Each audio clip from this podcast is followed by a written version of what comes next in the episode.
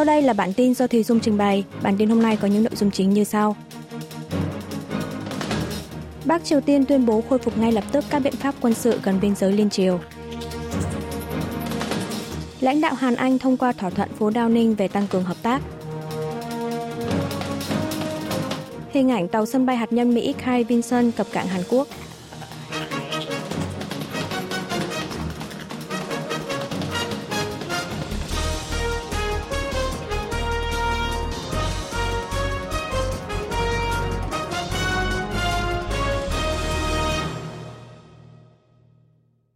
Bắc Triều Tiên tuyên bố khôi phục ngay lập tức các biện pháp quân sự gần biên giới liên triều. Sau khi quân đội Hàn Quốc tuyên bố đình chỉ hiệu lực một phần của thỏa thuận quân sự liên triều ngày 19 tháng 9 năm 2018, khôi phục hoạt động giám sát trên không, tới lượt Bắc Triều Tiên cũng tuyên bố nước này sẽ không bị ràng buộc bởi thỏa thuận này nữa. Thông qua hãng thông tấn Trung ương Triều Tiên KCNA, Bình Nhưỡng ngày 23 tháng 11 khẳng định vụ phóng vệ tinh trinh sát đêm một ngày trước là hành động thực hiện chủ quyền chính đáng, tương đương với quyền tự vệ – Nước này cũng tuyên bố khôi phục lại ngay lập tức các biện pháp quân sự từng tạm dừng, căn cứ theo thỏa thuận ngày 19 tháng 9, bố trí các trang thiết bị kiểu mới và nguồn lực chiến đấu tới khu vực ranh giới quân sự liên triều. Bắc Triều Tiên cảnh báo Hàn Quốc sẽ phải chịu mọi trách nhiệm nếu xảy ra xung đột bột phát giữa hai bên.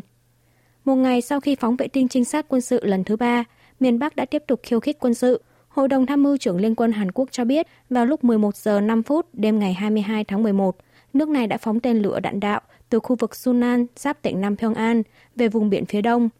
Quân đội phỏng đoán vụ phóng đã thất bại. Cơ quan tình báo của Hàn Quốc và Mỹ vẫn đang tiếp tục phân tích thêm về tên lửa được phóng. Về phần mình, Bộ Thống nhất Hàn Quốc lên án mạnh mẽ miền Bắc, chỉ trích nước này đang đe dọa miền Nam bằng cách đưa ra những lập luận khiên cưỡng. Bộ Thống nhất nhấn mạnh việc Seoul đình chỉ hiệu lực một phần thỏa thuận ngày 19 tháng 9 là biện pháp phòng thủ tối thiểu trước việc miền Bắc thường xuyên vi phạm thỏa thuận và có các động thái khiêu khích trước. Cơ quan tình báo Hàn Quốc báo cáo lên Quốc hội về vụ phóng vệ tinh trinh sát của miền Bắc. Báo cáo lên phiên họp toàn thể của Ủy ban Tình báo Quốc hội ngày 23 tháng 11, Cơ quan Tình báo Quốc gia Hàn Quốc NIS cho biết vụ phóng lần 3 vệ tinh trinh sát vào ngày 21 tháng 11 của Bắc Triều Tiên đã diễn ra thành công, vệ tinh đã tiến vào quỹ đạo. NIS nhận định thành công vụ phóng lần này là nhờ sự giúp đỡ của Nga. Tại hội nghị thường định Nga-Triều tháng 9 vừa qua, Tổng thống Nga Vladimir Putin đã công khai thể hiện ý định hỗ trợ công nghệ tên lửa đẩy cho Bắc Triều Tiên. Cơ quan tình báo quốc gia Hàn Quốc nắm được tình hình rằng miền Bắc đã cung cấp sơ đồ thiết kế, dữ liệu liên quan tới hai vụ phóng trước đó để phía Nga tiến hành phân tích. NIS cho biết, theo kết quả phân tích các mảnh vỡ mà quân đội trục vớt được sau vụ phóng vệ tinh trinh sát lần 2 bị thất bại của miền Bắc, vệ tinh được gắn trên tên lửa đẩy không có độ phân giải dưới 1 mét, tức không có giá trị như một vệ tinh trinh sát cỡ nhỏ. Thông thường, tốc độ phát triển vệ tinh nhân tạo mới thường mất khoảng 3 năm. Do vậy, chừng nào Bắc Triều Tiên còn chưa công khai video mà vệ tinh ghi hình lại đảo Guam của Mỹ thì vẫn chưa thể nắm bắt được năng lực vệ tinh nhân tạo của nước này. Về công nghệ phóng sử dụng nhiên liệu rắn, NIS nhận định tên lửa đạn đạo xuyên lục địa của Bình Nhưỡng mới ở giai đoạn đầu đang phát triển. G7 và NATO lên án mạnh mẽ vụ phóng tên lửa của Bắc Triều Tiên. Các ngoại trưởng của nhóm 7 nước công nghiệp phát triển G7 đã ra tuyên bố chung lên án vụ phóng tên lửa của Bắc Triều Tiên ở mức độ mạnh mẽ nhất. Tuyên bố nhấn mạnh, dù Bình Nhưỡng cho rằng nước này đã phóng vệ tinh trinh sát quân sự, nhưng nếu sử dụng công nghệ tên lửa đạn đạo là vi phạm các nghị quyết của Hội đồng Bảo an Liên Hợp Quốc. Các nước yêu cầu miền Bắc từ bỏ vũ khí hạt nhân, chương trình phát triển hạt nhân, vũ khí hủy diệt hàng loạt và tên lửa đạn đạo, cũng như lên án việc hai nước Nga-Triều giao dịch vũ khí, vi phạm các nghị quyết của Hội đồng Bảo an. Tổng thư ký Tổ chức Hiệp ước Bắc Đại Tây Dương NATO Jens Stoltenberg cũng chỉ ra rằng vụ phóng vệ tinh của Bình Nhưỡng không những làm gia tăng căng thẳng trong khu vực mà còn đe dọa nghiêm trọng đến an ninh quốc tế. Người phát ngôn Bộ Ngoại giao Trung Quốc Mao Ninh thì bày tỏ hy vọng tất cả các bên liên quan giữ bình tĩnh, kiềm chế và một lòng hướng tới thỏa thuận chính trị, giải quyết một cách công bằng các mối lo ngại chính đáng thông qua các cuộc đối thoại có ý nghĩa. Về phần mình, Nga cho biết vụ phóng vệ tinh lần này của miền Bắc đã được thông báo trước bác bỏ những nghi ngờ vô căn cứ cho rằng vụ phóng có sự hỗ trợ của Moscow, qua đó cảnh cáo nếu Hàn Quốc trả đũa thì sẽ chỉ khiến tình hình trở nên tồi tệ hơn. IAEA cho biết Bình Nhưỡng gia tăng dấu hiệu hoạt động tại bãi thử nghiệm hạt nhân Yongbyon. Cơ quan năng lượng nguyên tử quốc tế IAEA cho biết đã phát hiện dấu hiệu Bắc Triều Tiên đang thí điểm vận hành lò phản ứng nước nhẹ thử nghiệm nằm bên trong cơ sở hạt nhân Yongbyon ở tỉnh Bắc Pyongan, Tại cuộc họp thường kỳ của Hội đồng Thống đốc tổ chức tại Viên, Áo ngày 22 tháng 1 giờ địa phương, Tổng Giám đốc IAEA Rafael Grossi cho biết chất làm mát đã bị rò rỉ mạnh từ lò phản ứng nước nhẹ thử nghiệm tại Yongbyon kể từ giữa tháng 10. Cụ thể, lò phản ứng hạt nhân 5 MW của Yongbyon đã ngừng hoạt động trong 3 đến 4 tuần vào tháng 9 và tháng 10, nhưng gần đây lại liên tục có dấu hiệu vận hành máy ly tâm, thiết bị làm giàu uranium và các thiết bị phụ trợ khác. Cơ sở hạt nhân Yongbyon vốn bị nghi ngờ là nơi miền Bắc sử dụng để tăng cường sản xuất vật liệu dùng chế tạo đầu đạn hạt nhân. Do đó có phỏng đoán cho rằng Bắc Triều Tiên sẽ sớm khởi động lò phản ứng nước nhẹ thử nghiệm. Ngoài ra, bãi thử hạt nhân ở xã Pungke, huyện Kiju, tỉnh Bắc Hamgyong của Bắc Triều Tiên được cho là đã sẵn sàng cho một vụ thử hạt nhân mới. Tổng thư ký IAEA bày tỏ lấy làm tiếc về việc Bắc Triều Tiên tiếp tục chương trình thử nghiệm hạt nhân, vi phạm rõ ràng các nghị quyết của Hội đồng Bảo an Liên Hợp Quốc, đồng thời kêu gọi Bình Nhưỡng ngay lập tức tuân thủ thỏa thuận trong hiệp ước không phổ biến vũ khí hạt nhân. Ông Grossi cũng kêu gọi Bình Nhưỡng nhanh chóng hợp tác với IAEA để thực hiện nghĩa vụ theo nghị quyết cấm vận của Hội đồng Bảo an Liên Hợp Quốc và giải quyết mọi vấn đề tồn động nảy sinh khi không có các giám sát viên. Cơ quan năng lượng nguyên tử quốc tế sẽ tiếp tục duy trì và củng cố tư thế sẵn sàng đối phó, đóng vai trò thiết yếu trong việc kiểm chứng chương trình thử nghiệm hạt nhân tên lửa của miền Bắc. Lãnh đạo Hàn Anh thông qua thỏa thuận phố Downing về tăng cường hợp tác. Đang trong chuyến thăm cấp nhà nước Anh, Tổng thống Hàn Quốc Yoon song yeol ngày 22 tháng 11 giờ địa phương đã có cuộc hội đàm thượng đỉnh với Thủ tướng Anh Rishi Sunak tại dinh Thủ tướng ở phố Downing của London và thông qua thỏa thuận phố Downing có nội dung về việc tăng cường hợp tác và nâng cấp quan hệ Hàn-Anh. Thỏa thuận phố Downing đưa ra phương hướng và các nguyên tắc cơ bản trong việc phát triển quan hệ Hàn-Anh, lập trường của hai nước về tình hình khu vực và quốc tế, trong đó có vấn đề hạt nhân Bắc Triều Tiên, nguyên tắc hợp tác theo từng lĩnh vực, cùng 45 bài toán thực hiện ở các lĩnh vực an ninh và kinh tế, tương lai bền vững. Nhân kỷ niệm 140 năm thiết lập quan hệ ngoại giao, hai bên tuyên bố nâng cấp quan hệ song phương lên thành quan hệ đối tác chiến lược toàn cầu. Hai bên cũng bày tỏ lập trường phản đối về việc chuyển giao vũ khí và hợp tác quân sự liên quan giữa hai nước Nga và Bắc Triều Tiên. Hai nước cam kết sẽ tăng cường hợp tác để thuyết phục miền Bắc tôn trọng và tuân thủ nhân quyền, tuyên bố ủng hộ một bán đảo Hàn Quốc thống nhất, tự do và hòa bình. Thỏa thuận phố Đao Ninh cũng đưa ra các phương án cụ thể để tăng cường hợp tác song phương.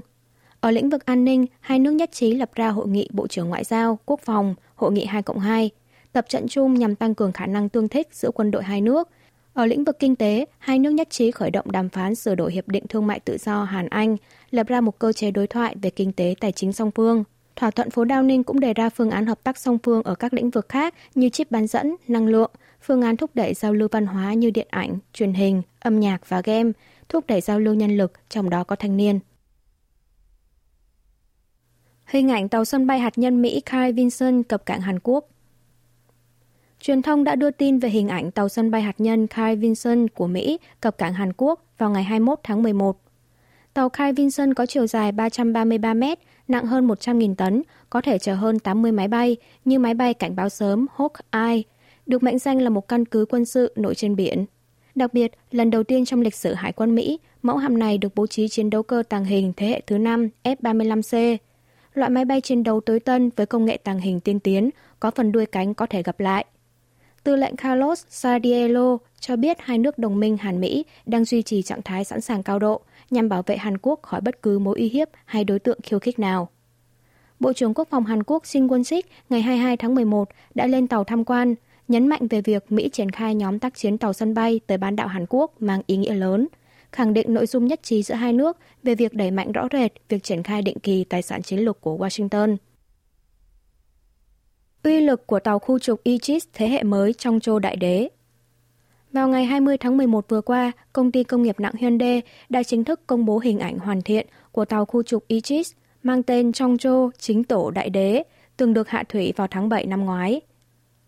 Aegis là tàu khu trục lắp hệ thống chiến đấu Aegis. Một tàu khu trục Aegis có đầy đủ năng lực chiến đấu chống hạm, chống tàu ngầm, đối không và đối đất, được mệnh danh là lá chắn thần hay khu trục hạm mơ ước.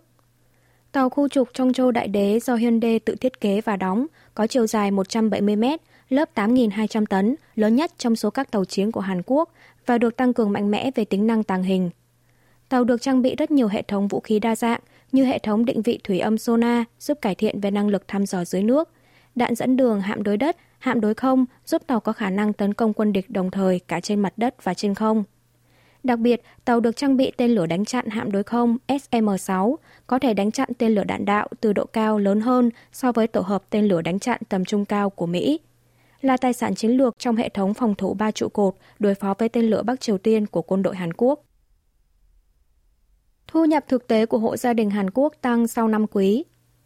Cục Thống kê Quốc gia Hàn Quốc ngày 23 tháng 11 cho biết thu nhập bình quân của mỗi hộ gia đình trong quý 3 năm 2023 là 5,03 triệu won, 3.873 đô la Mỹ, tăng 3,4% so với cùng kỳ năm ngoái. Nhưng xét cả tình hình lạm phát thì thu nhập thực tế của hộ gia đình chỉ tăng 0,2%, mức tăng sau năm quý kể từ quý 2 năm 2022. Tuy nhiên, xét riêng nhóm 20% hộ có thu nhập thấp nhất thì thu nhập thực tế lại giảm so với năm ngoái. Chi tiêu hộ gia đình trong quý 3 đạt trung bình 2,81 triệu won, 2.161 đô la Mỹ trên một tháng, tăng 3,9% so với cùng kỳ năm ngoái. Nhưng xét thêm lạm phát thì mức tiêu thụ thực tế chỉ tăng 0,8%.